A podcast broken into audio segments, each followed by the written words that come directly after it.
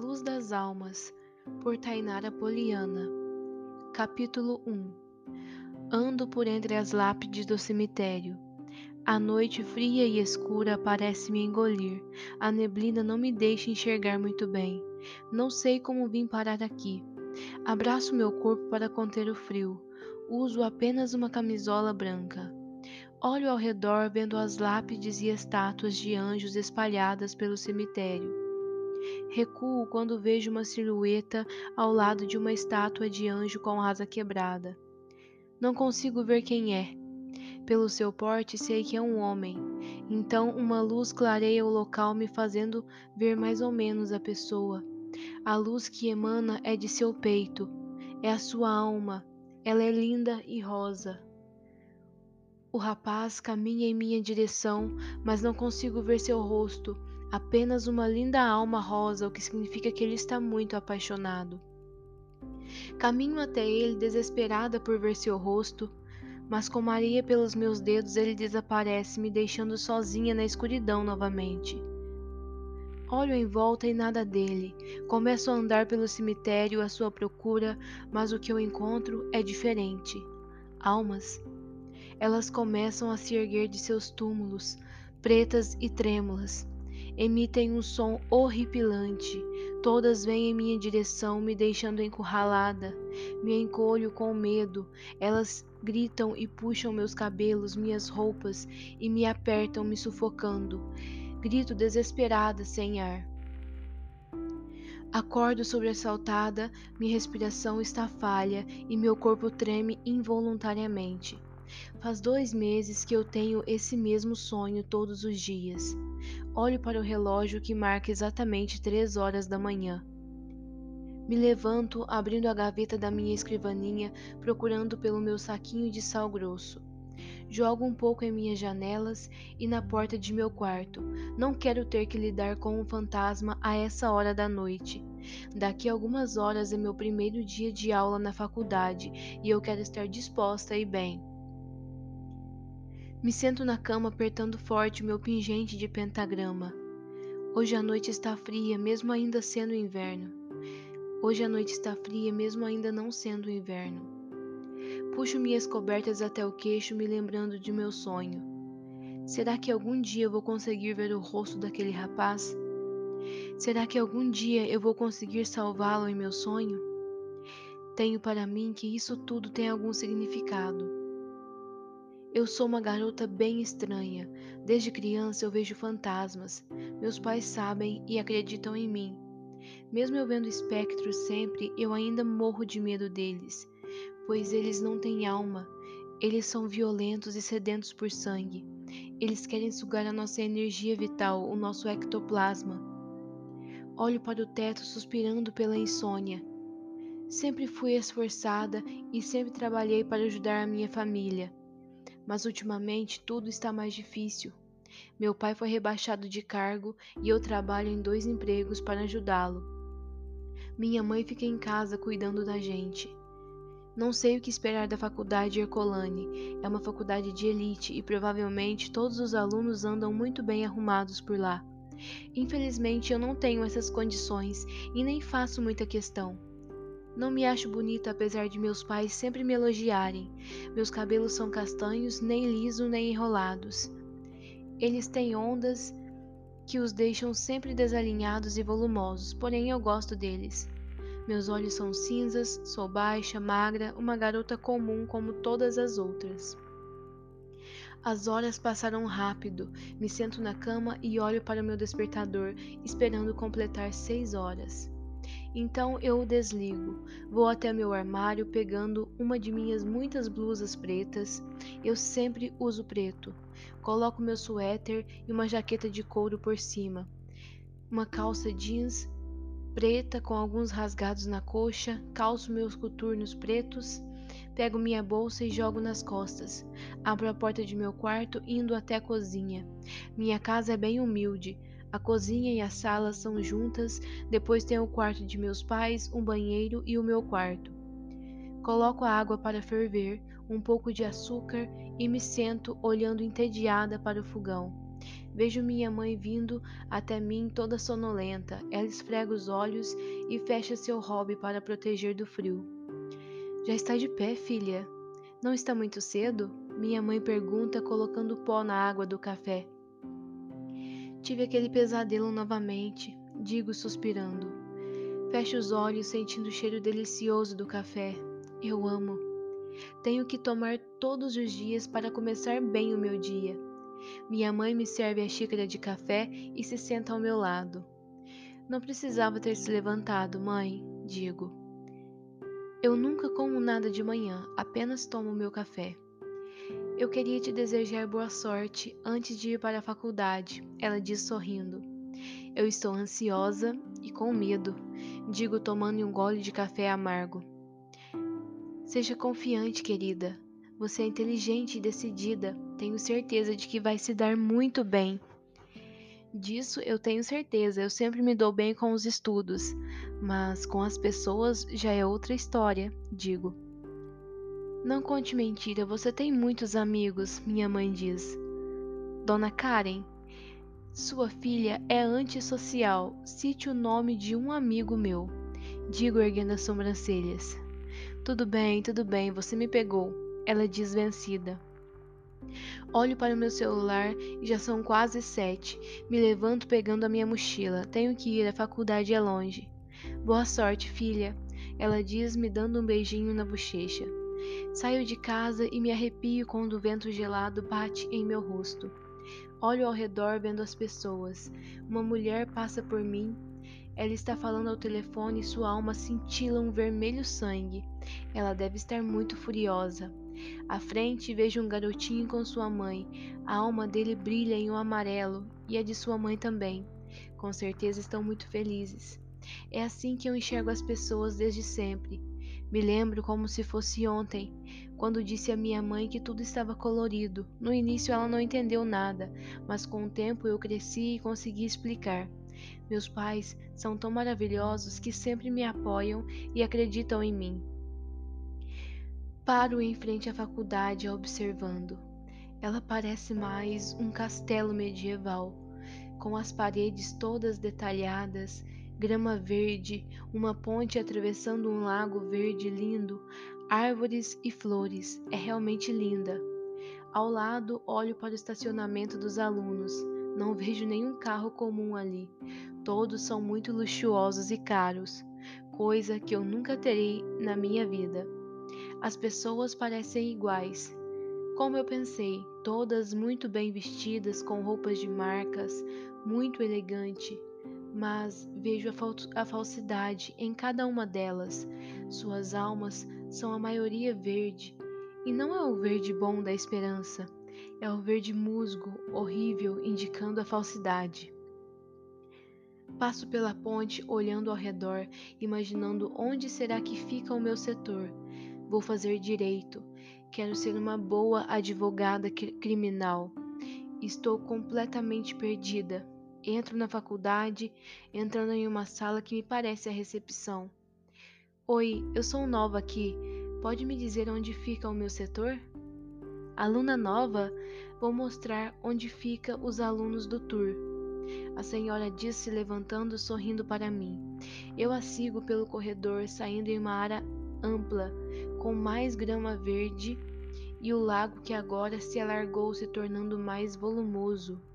A senhora para diante de um grupo de pessoas, olhando para uma garota alegre que fala sem parar. Sua alma cintila em um amarelo brilhante como o sol. Megan, essa garota vai se juntar a vocês, diz a senhora se afastando. A tal Megan olha para mim e depois para suas folhas. Você deve ser Lauren, certo? Ela pergunta. Sou eu mesma, digo. Vamos começar o nosso tour agora, ela diz eufórica.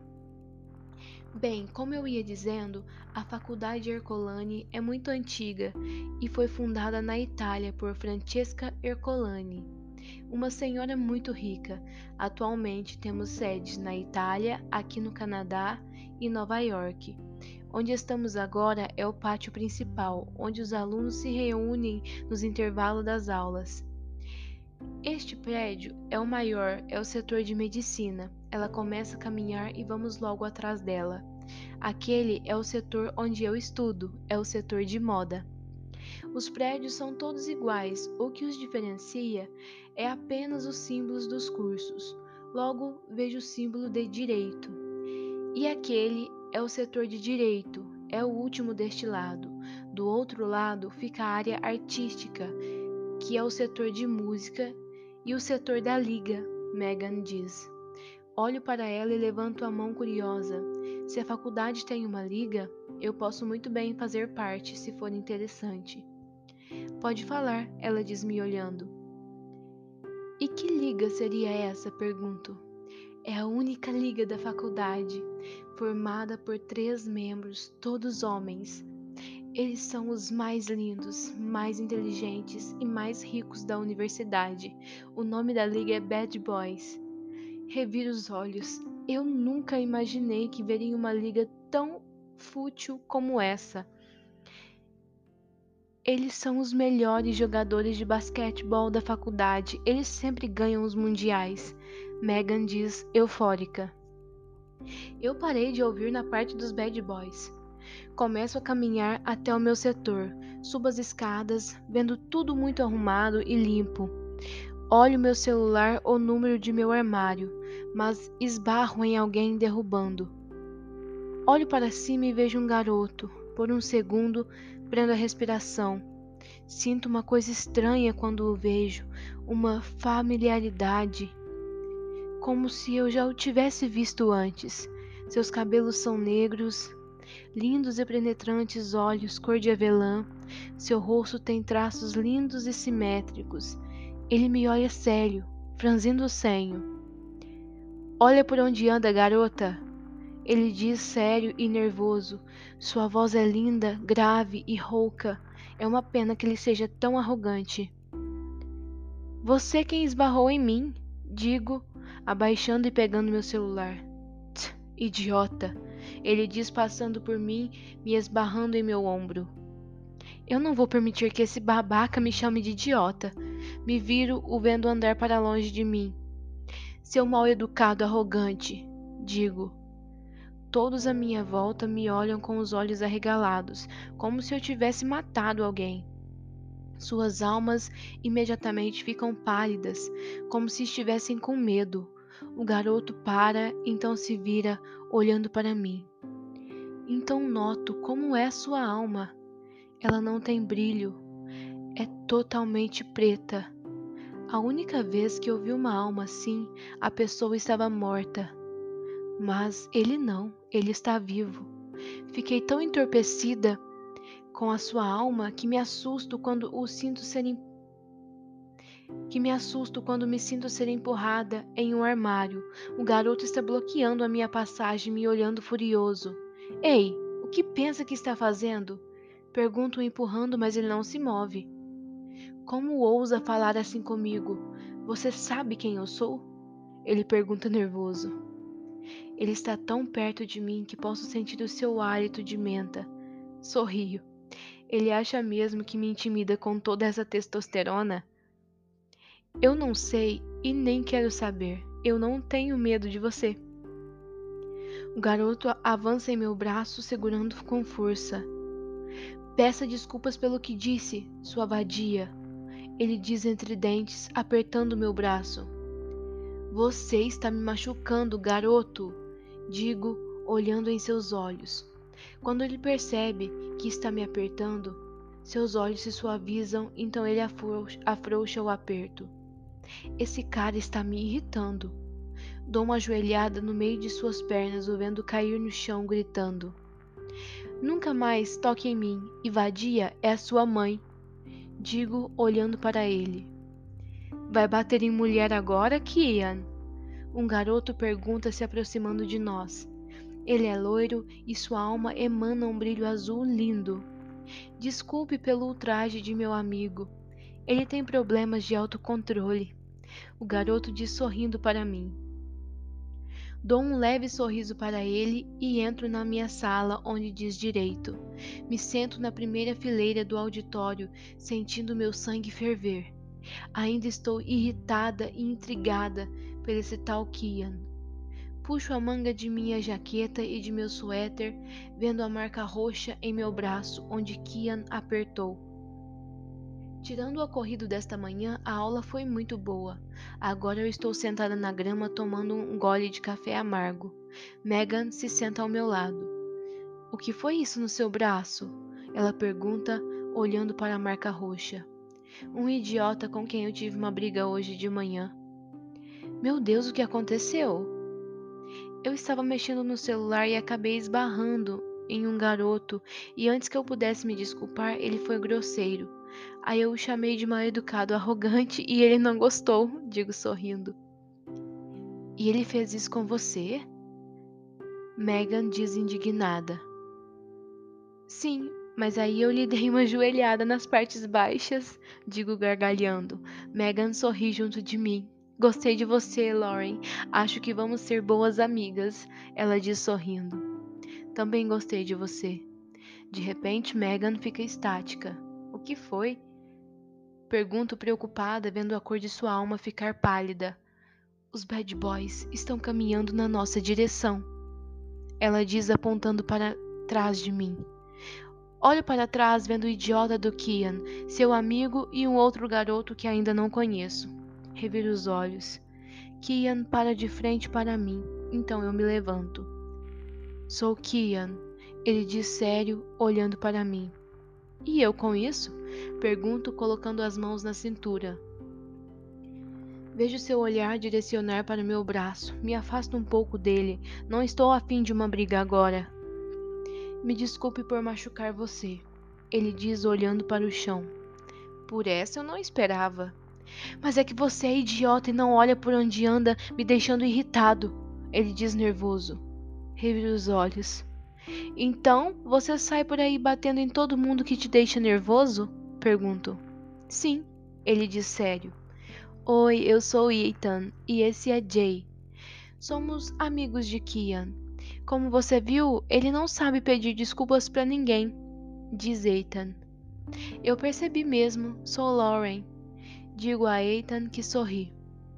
Então para ele você diz seu nome e para mim não. Kian pergunta-me olhando feio. Sim, eu não sou simpática com quem aperta meu braço até ficar roxo, digo. Eu já pedi desculpa! Ele grita me fazendo assustar. Tudo bem, desculpado, agora tchau. Digo me sentando novamente ao lado, ao lado de Megan, que me olha de boca aberta. Eles vão embora e Megan continua estática. O que você tem? Pergunto fazendo uma careta. Eu não acredito que você bateu no Kian Calvazarra. Ela diz desacreditada. O que é que tem? Pergunto. Todo mundo tem medo dele. Uma vez ele quase espancou um garoto até a morte. E hoje eu vim pedir desculpas para você. Ele nunca faz isso. Tanto faz, eu não tenho medo dele. Eu sinto mais atração por Kian do que medo, e a sua alma ainda me deixa completamente intrigada.